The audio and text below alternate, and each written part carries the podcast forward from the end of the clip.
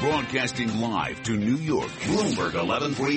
To Washington, D.C., Bloomberg 99.1. To Boston, Bloomberg 1200. To San Francisco, Bloomberg 960. To the country, Sirius XM Channel 119. And around the globe, the Bloomberg Radio Plus app at Bloomberg.com. This is Taking Stock. Coming up on Taking Stock, we're going to take stock of the wine industry. Um, unfavorable weather in Napa Valley has uh, caused the harvest to decline nearly 25% compared to 2015. We're going to find out what that means for Napa wine producers. Oh, but we're talking to a woman who, can you imagine getting 100 from Robert Parker on the rating for your wine. I want to taste that Cabernet. We'll get a taste of that coming up. First, we're going to Charlie Pellet in the Bloomberg newsroom for a Bloomberg Business Flash. And I thank you very much, Kathleen. Thank you, Pimm. We are on track for a record with the Dow, the S&P, Nasdaq, all advancing S&P 500 index now at 2127. It is up 30 points, a gain of 1.4 percent. The S&P 500 index trading above its May 2015 record close. June's strong jobs report probably will not change the Fed's decision on when to raise interest rates. That's according to Bill Gross of Janus Capital Group, who's interviewed this morning on Bloomberg Surveillance. I, you know, I, th- I, think the Fed stays where it is. They, they've wanted to raise interest rates. They did it once. I, I think they want to uh, have us believe that they'll raise several times and therefore have a pretty positive yield curve, which will help banks and insurance companies. But for the most part, I, I don't think this changes much. The Labor Department said employers added 287,000 jobs, far more than economists surveyed by Bloomberg were expecting. The jobless rate did rise to 4.9% as more people enter the labor force. Wages advanced less than projected. Let's take a look at the numbers here. We've got the S&P up 30 at 2128, a gain of 1.4%. Dow Industrials up 241 points to 18,137, a gain there of 1.4%. Nasdaq picking up 75 points to 4952, a gain of 1.5%. The 10-year up 630 seconds, the yield now 1.36%. Gold up $1.20 the ounce, advancing 0.1% to 1363. West Texas Intermediate Crude is now at $45.14 a barrel. It is 332 on Wall Street. Now let's take a look at other news from around the world on Bloomberg Radio. Thank you, Charlie. From the Bloomberg Newsroom, I'm Jill Schneider. U.S. Attorney General Loretta Lynch says the nation mourns for all those killed in shootings this past week. She spoke at the Justice Department this morning. Above everything, we must remind ourselves that we're all Americans and that as Americans, we share not just a common land, but a common life. Not just common goals, but a common heart and soul. President Obama has ordered all American flags on federal grounds to be flown at half staff in honor of the five Dallas police officers gunned down last night. Mr. Obama is in Warsaw, Poland, where he spoke about the attacks. We need to be supportive of those officers who do their job each and every day, protecting us and protecting our communities. Today is a wrenching reminder of the sacrifices that they make for us. President Obama called the attack vicious and calculated. A suspect in last night's killings has been identified. According to multiple media reports, he is 25-year-old Micah Xavier Johnson. Johnson reportedly served in the Army Reserve as a carpentry and masonry specialist. He was killed by an explosive strapped to a police robot after hours of negotiating with police. The New York Times reports he appears to be the lone gunman. However, three other suspects are being detained by police. The NYPD is stepping up security for its in the wake of the Dallas attack.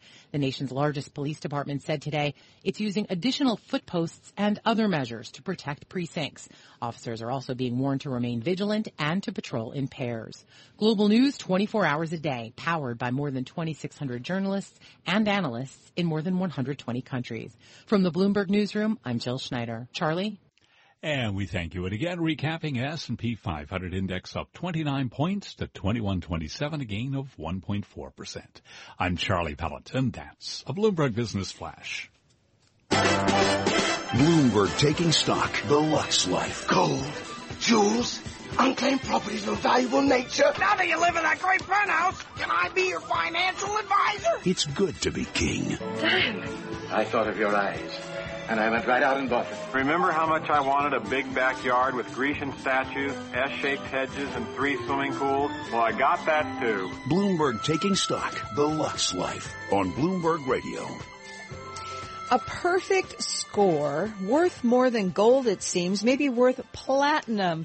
We're very happy to welcome to Taking Stock now Kathryn Hall to talk about Hall Winery in Napa Valley. She is owner and vintner actually as well, along with her husband. She's a former United States ambassador to Austria. She's someone who jumped in to the Napa Valley uh, wine wine world with with her husband more than a couple of decades ago and here they are unveiling a new platinum collection and continuing to celebrate that perfect score they got for their Cabernet Sauvignon and a new book a perfect score the art soul and business of a 21st century winery. Kathryn welcome to the show.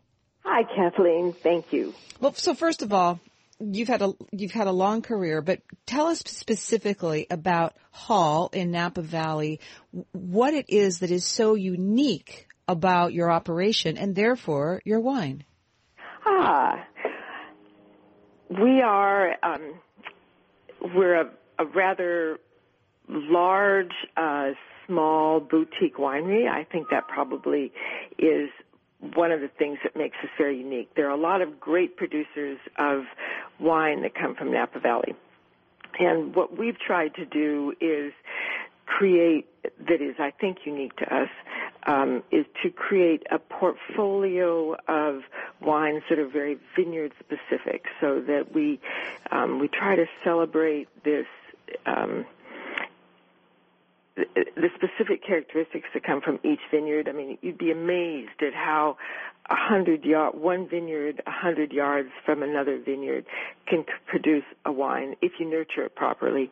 That's very different from the one immediately adjacent. And even within one home, one vineyard, we can find certain rows of, of vines that can produce wines that have different qualities. So we try to make uh, we make a lot of different wines rather than one very large production wine, and so that each of those wines are um, really responsive to the specific terroir of the vineyard that the wine comes from. Kathryn Hall, uh, Hall Wineries uh, in St. Helena and Rutherford. Uh, you chose Napa Valley, uh, Valley because you wanted to produce the world's best Cabernet. Uh, mm-hmm. tell us what it what it takes to make the world's best Cabernet, and how much does it cost? well, it costs. The joke, of course, is that it takes a big fortune to make a small fortune, but we. Um, it takes most of all, I think, just uh, takes a lot of hard work, takes a lot of time, and it takes an incredibly talented staff. Um, so we came to Cab- we came to Napa for to produce Cabernet because that's the place that we think that I think um, really is the greatest Cabernet in the world, and it um, it certainly has its own qualities.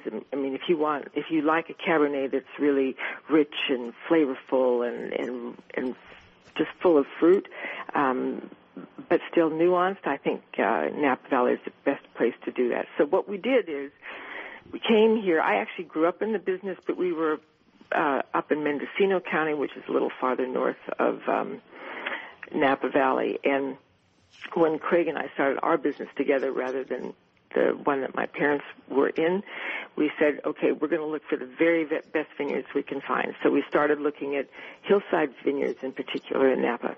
And then, and then we started, uh, trying to figure out who are the, you know, sort of help finding some winemakers that we could work with that would really be very talented and creative and willing to take risk. I think risk is a very important part of any kind of successful business, and it certainly is an important part of the wine business. So, Kathryn, could you please tell us about the new Platinum Collection, and do you have another uh, another hundred ranking yes. there from uh, Robert Parker? You we do. with this new batch, so and and how much would it, what how much would these bottles cost us?